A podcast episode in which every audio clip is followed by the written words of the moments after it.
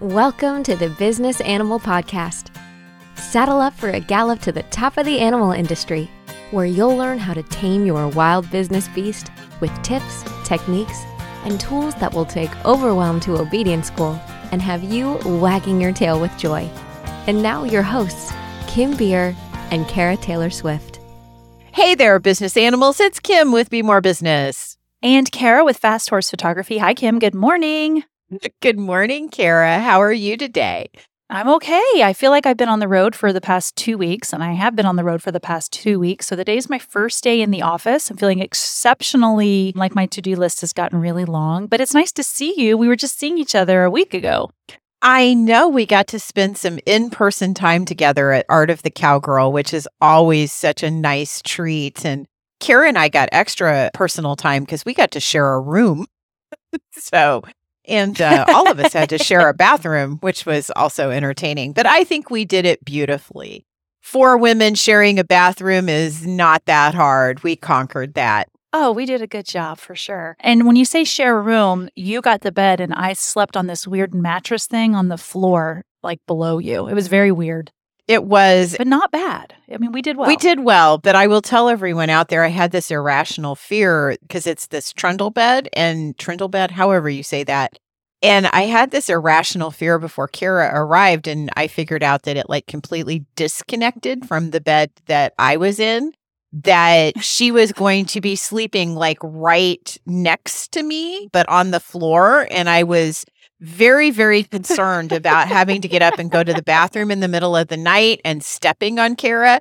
I mean, it seriously caused me a tremendous amount of distress.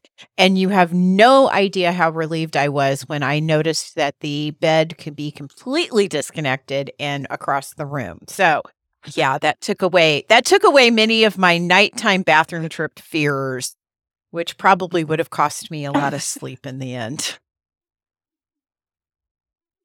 We need to talk to Phyllis about these places she finds for us to stay, don't we? A little bit, possibly. I seem to remember last year. I know this was by my choice, which is I can hear her saying, You chose that room, but I slept in the office of the last one we stayed in. But I, I also did choose that room, so I didn't have to go up and down the stairs with my bad knee. So that was the only room, only bed on the first floor in that place. So always entertaining when you have Airbnbs.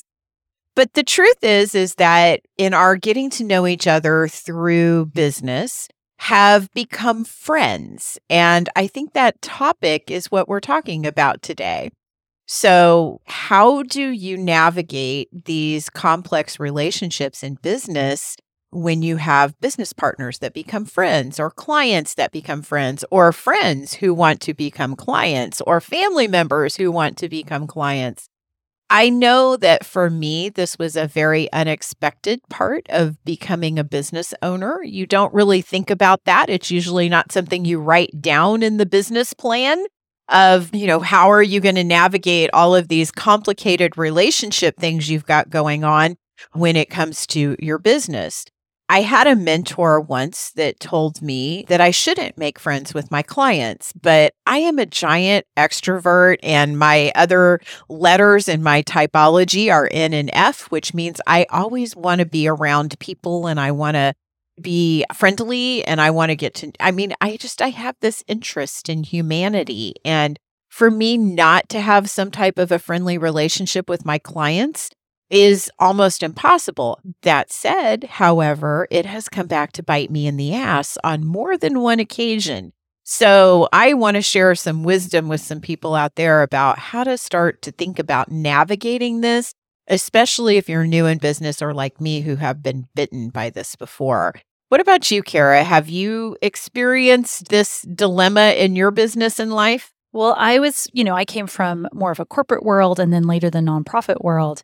And there were very strict thoughts around in that type of environment. If you're in a supervisor position, especially, you do not become friends with the people that you're supervising.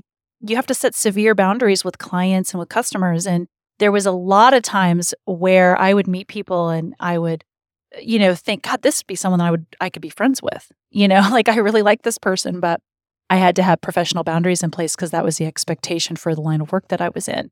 And what I have found, though, being an entrepreneur, being a, a small business owner, a solopreneur, where I work by myself a lot of times, is that that can be an exceptionally lonely world. So, in order to maintain that level, for me was impossible. I just wouldn't.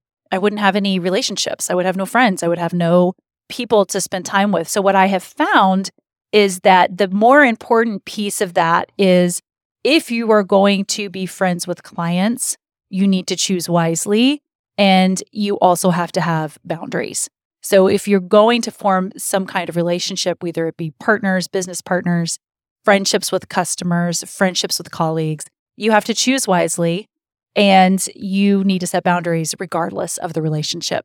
Absolutely. Absolutely. And I think in the beginning for me, a lot of the difficulties I had navigating this were because I didn't set clear boundaries or I made it mm-hmm. up as I went along. So that was a lot of a problem with me. And also, another thing that happens with me is that I have this very deep sense that I need to be fair in life. And so if I have one person who I really hit it off with and I become friends and we align in so many ways, it becomes difficult for me not to offer that relationship to someone else who I may not be quite so much in alignment with. So it's been a little bit of a tricky situation for me over the last 30 years. And I will tell you, my business has cost me friendships years ago i had a one of my best friends who i got along with really well up until she wanted to become part of my business and i hired her as an employee and then she became a partner in the business it ended up costing me that relationship because it just didn't work out and i missed that relationship to this day, I miss that relationship, but it was damaged to the point in that process that it was unrecoverable for her. I don't think it is for me, but I think for her it was. So, so much that you can lose out of this proposition of being a business owner and navigating these complications. And again, it's not something anybody teaches you in a business class, it's not something you learn in business school. No. So, it's something you've got to think about. So, our big three for today is just basically to look at these relationships and give you some ideas about how you can begin to think about making this navigation through these complications and, and through these relationships in a way that everybody ends up on the positive side of the equation. So, the first one is what will you do for friends and how will you navigate those existing relationships that you have when you started the business? And then how far do you want to go with your business partners would be the big three, number two, because that's a different level of relationship than client. And then the final one is talking about how you're going to navigate this with your customers and clients out there. So, Cara, I know this for me, friends and family. I consider my family my friends many times. And some of them feel very entitled to ask me to perform my magic gifts for them without any type of payment. Have you ever been asked that by family members or friends? I have, but I think the bigger problem here for me, and I'm guessing other people that are listening out there right now, is I will have friends ask me, Will you shoot for me? Will you photograph my family? I know you do horses, but will you photograph my family? Or I have friends that maybe they have digital files and they might say, Can you print for me? And I think that the biggest thing that happens is they're not asking for a discount in that initial question, but as their friend or their family member, there's just this in my body, this automatic feeling that I should do it for free or I should do it at cost or that I should offer the discount due to our relationship. So that's where yeah. I have ended up getting myself into trouble. Me too. Me too. And and a lot of that perception may come from my end of things too when I feel like that. But I have also had family members flat out say, "We're family and I'm glad to have a photographer in the family or a business consultant in the family because I'll be able to access that person. And if it wasn't stated outright, it was decidedly implied in the conversation that they expected those things for no cost or a very deep discount. So it's tricky. It is tricky. And we it's tricky enough that we have a whole podcast episode dedicated to it. I mean, episode Yeah. 23 when you're asked to work for free, we dedicated an entire episode to it. So, Eh, we won't go into like deep detail about when you're asked to work for free because you can go listen to that episode and get a bunch of tips on how to respond and ways that you can navigate that and also things to consider. That is something that comes up all the time. It is. And then then I think that the thing that you have to really think about in your business and and away from any specific situation. So it's hard when the specific situation is in front of you because then your feelings and your obligations to the person that are asking this of you, they start to play a role into how you're going to make it up for that specific situation. And then what happens is now that's become the measurement by which you're going to do other parts of this like you're that's Yes. that's how you're going to judge in the future what you should respond like so rather than doing that what i want to do is i want to challenge you to stop as you're listening to this episode or when you're done listening to it and really think about what is your policy here? That how are you going to handle this? And for me again fairness is really important. I want to be fair to everyone across the board. So, yes, there's some of my family, and I'll admit it, that I love more than others, and that I probably would gladly do the work for free. But the policy I'm going to set up is going to be set up so I can feel good about it, even if it's a family member that is not in that really close relationship or a friend that isn't in that close relationship. I want my policy to be fair to everyone. And so think about it. How do you want to respond to this? What is it? It's up to you. If this is something that you want to have a set up friends and family discount that you give to people, then set that discount up in advance. If you want to have something that where you say no discounts for friends and family, then set that up in advance and behoove yourself a little bit by putting it in writing somewhere even if it's not something anyone else is necessarily going to see right away, at least you've written it down and you know that's what your policy is. And I would just add on the flip side of that too, a lot of times when I have chosen to work for free for whatever reason, I treat it like work that I'm not getting paid for, meaning that what has happened is that the level of service is down, my turnaround time, it's put on the back burner. It's the last thing I do because I've got paid clients that I'm working on. The level of service that I provide may be, you know, lessened because I've got other paying clients that I have to provide my high level of service to. So, what tends to happen then is unintentionally, the people that are supposed to be bringing you your next best customer, people that are supposed to be putting out the word of mouth for you, don't really have an accurate ability to talk about the service that you provide to potential new clients. So, you get yourself in this kind of bad place where the people that are supposed to be your fans and that love your work and that you provided this different service that's outside of what you normally do, they can't go out and talk about you accurately to the world about what you do. Does that make sense, Kim? It does. And I'll tell you what, I think that's a great point. But I know for me, what shows up is that when I don't get paid for something, I get resentful, especially if I'm super busy and that person mm-hmm. is like pesky. I will tell you the most demanding clients I've ever had have been friends and family. To be honest with you, they're they're very demanding because Yeah. they know me and they don't have a often have a respectful boundary because like I said, I've not been always that good about setting those boundaries.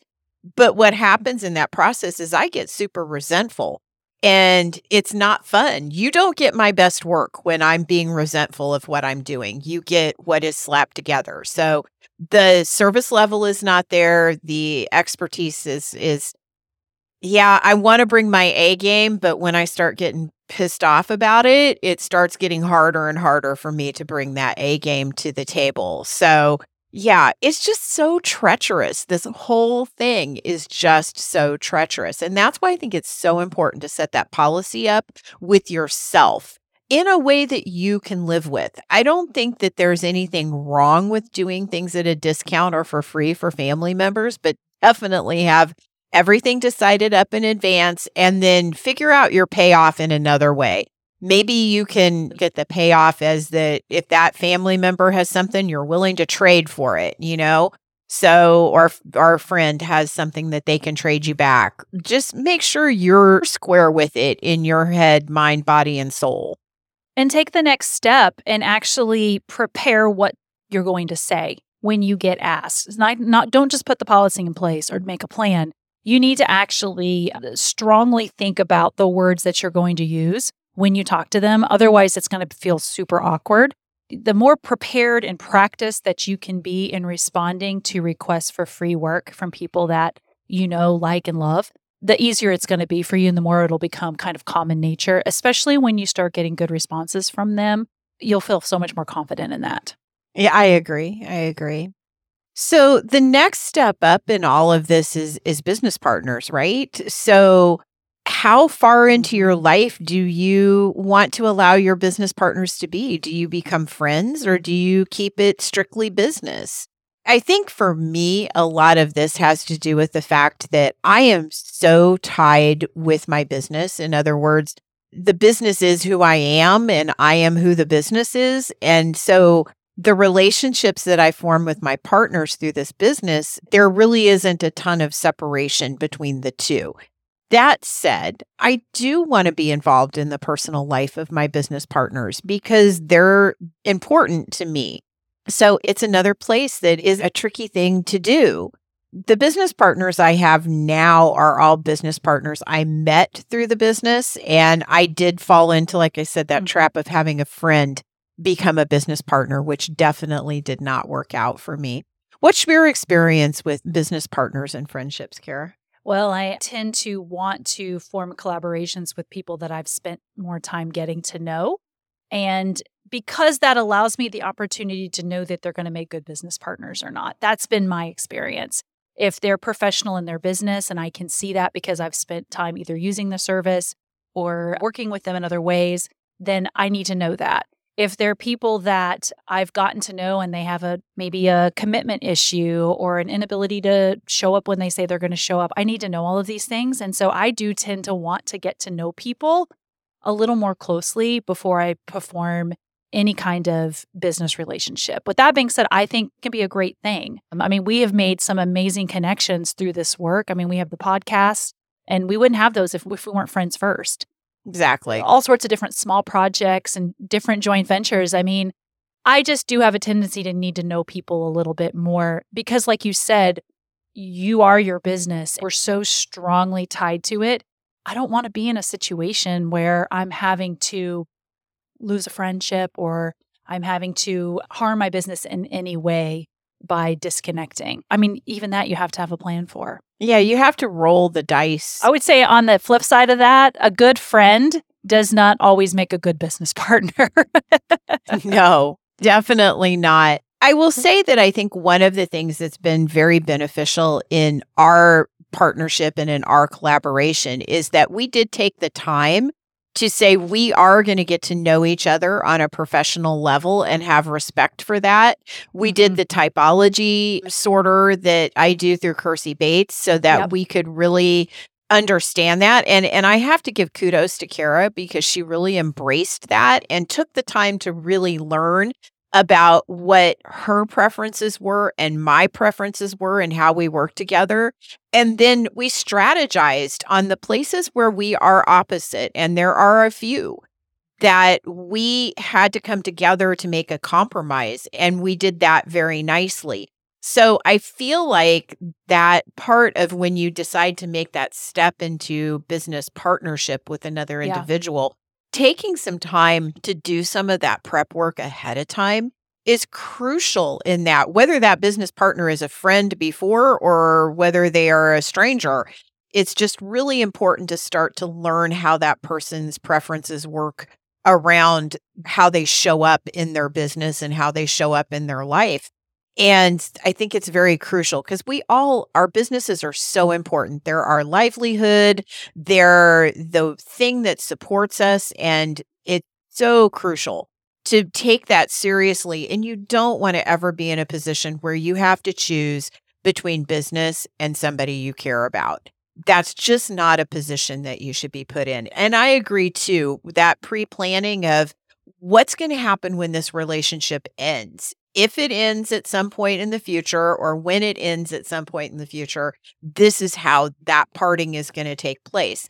Again, it's thinking these things through in advance and being able to understand how you can be comfortable navigating that with somebody and and in the case of a business partner having that agreed upon in advance so everybody knows and is comfortable with the how things are going to work out in the future. Yeah ask those hard questions early too like don't wait until you're already involved in a project to start setting guidelines and boundaries around how you're going to manage things. I mean i've got a project that i'm working on with another photographer right now and right at the beginning, before we decided to work together, we had to have some tough conversations about things like, you know, how are we going to handle our other projects if we want to access this project through those projects? Like, how is that going to work for us? And we had to have some real honest conversations, which were not easy to have. But if we didn't have those conversations and get all uncomfortable up first, that to me is like a dead end road. Like, you're going to head down that road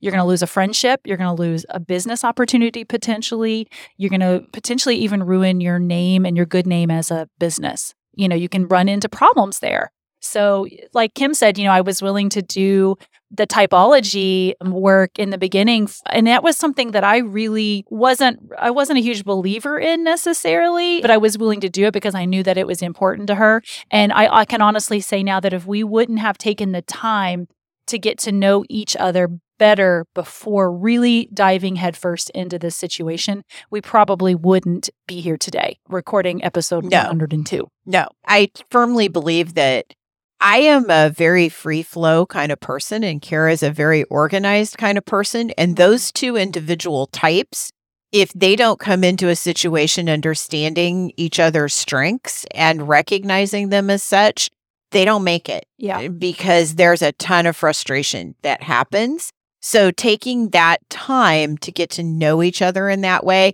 And if you don't have the resource in your back pocket to do it, like I happen to have that as part of my training as a gestaltist. So it was in my pocket to be able to do it. If you don't have access to that in your world, find someone who has it in their pocket, in their toolkit, and then bring your business partner along and work on it together with another person leading you. I cannot stress that enough.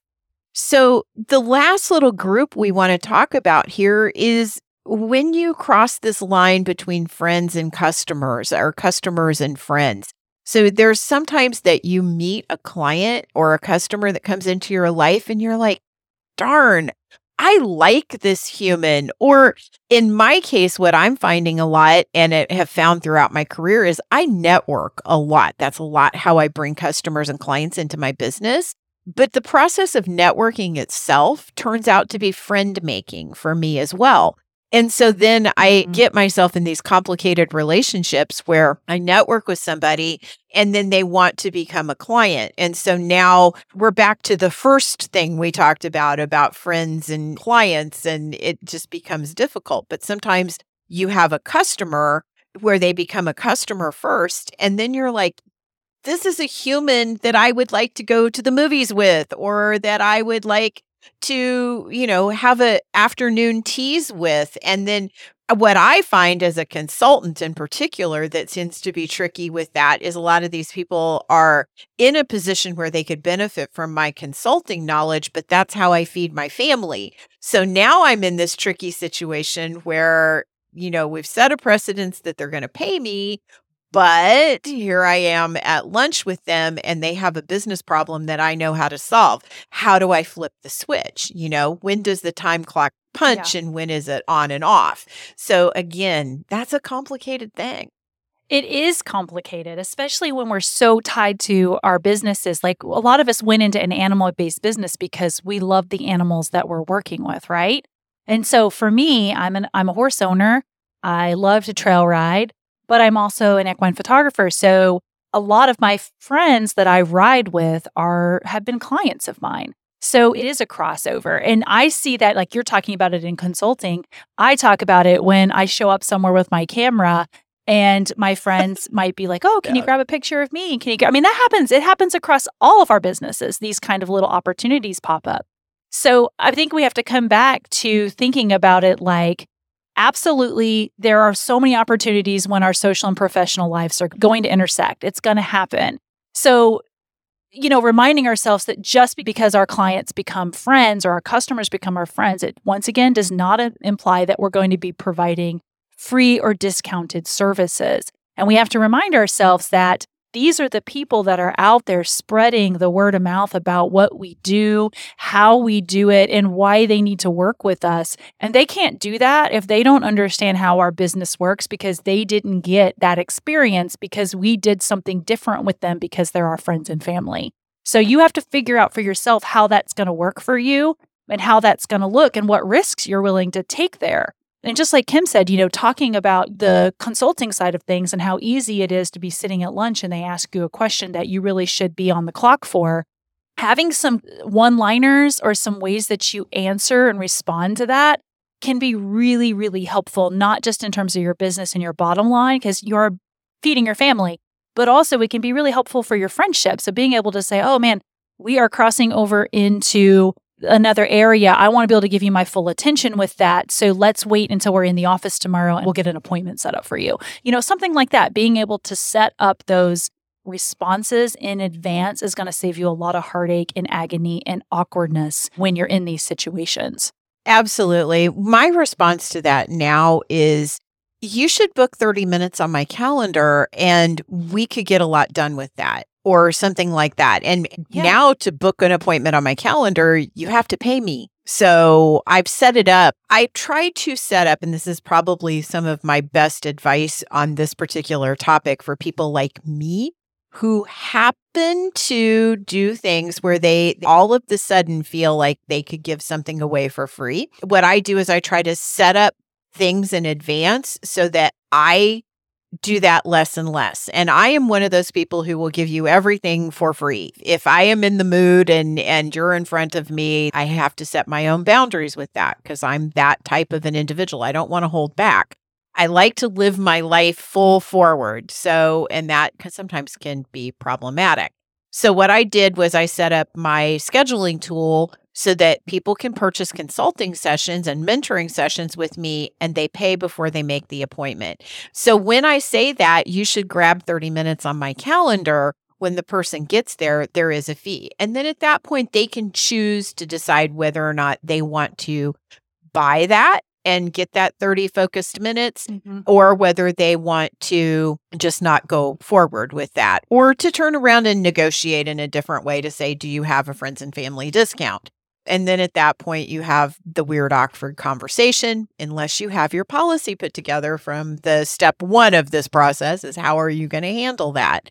And I think Cara makes an incredibly valid point in the fact that we don't want to do a lesser job for any of our clients. And if you don't feel you're being valued by somebody that is a friend or a family member, or that is a client that has moved into being a friend, then you're not bringing your A game to that situation. And it's just a bad situation all of the way around. So nobody is going to benefit from that and set it up in advance so you avoid that situation as much as possible. And it can't be said enough, do a whole episode on this, but it can't be said enough that it's okay if your family and friends are not your client as well, meaning that yep. they don't want to pay for your service or they don't. That's okay.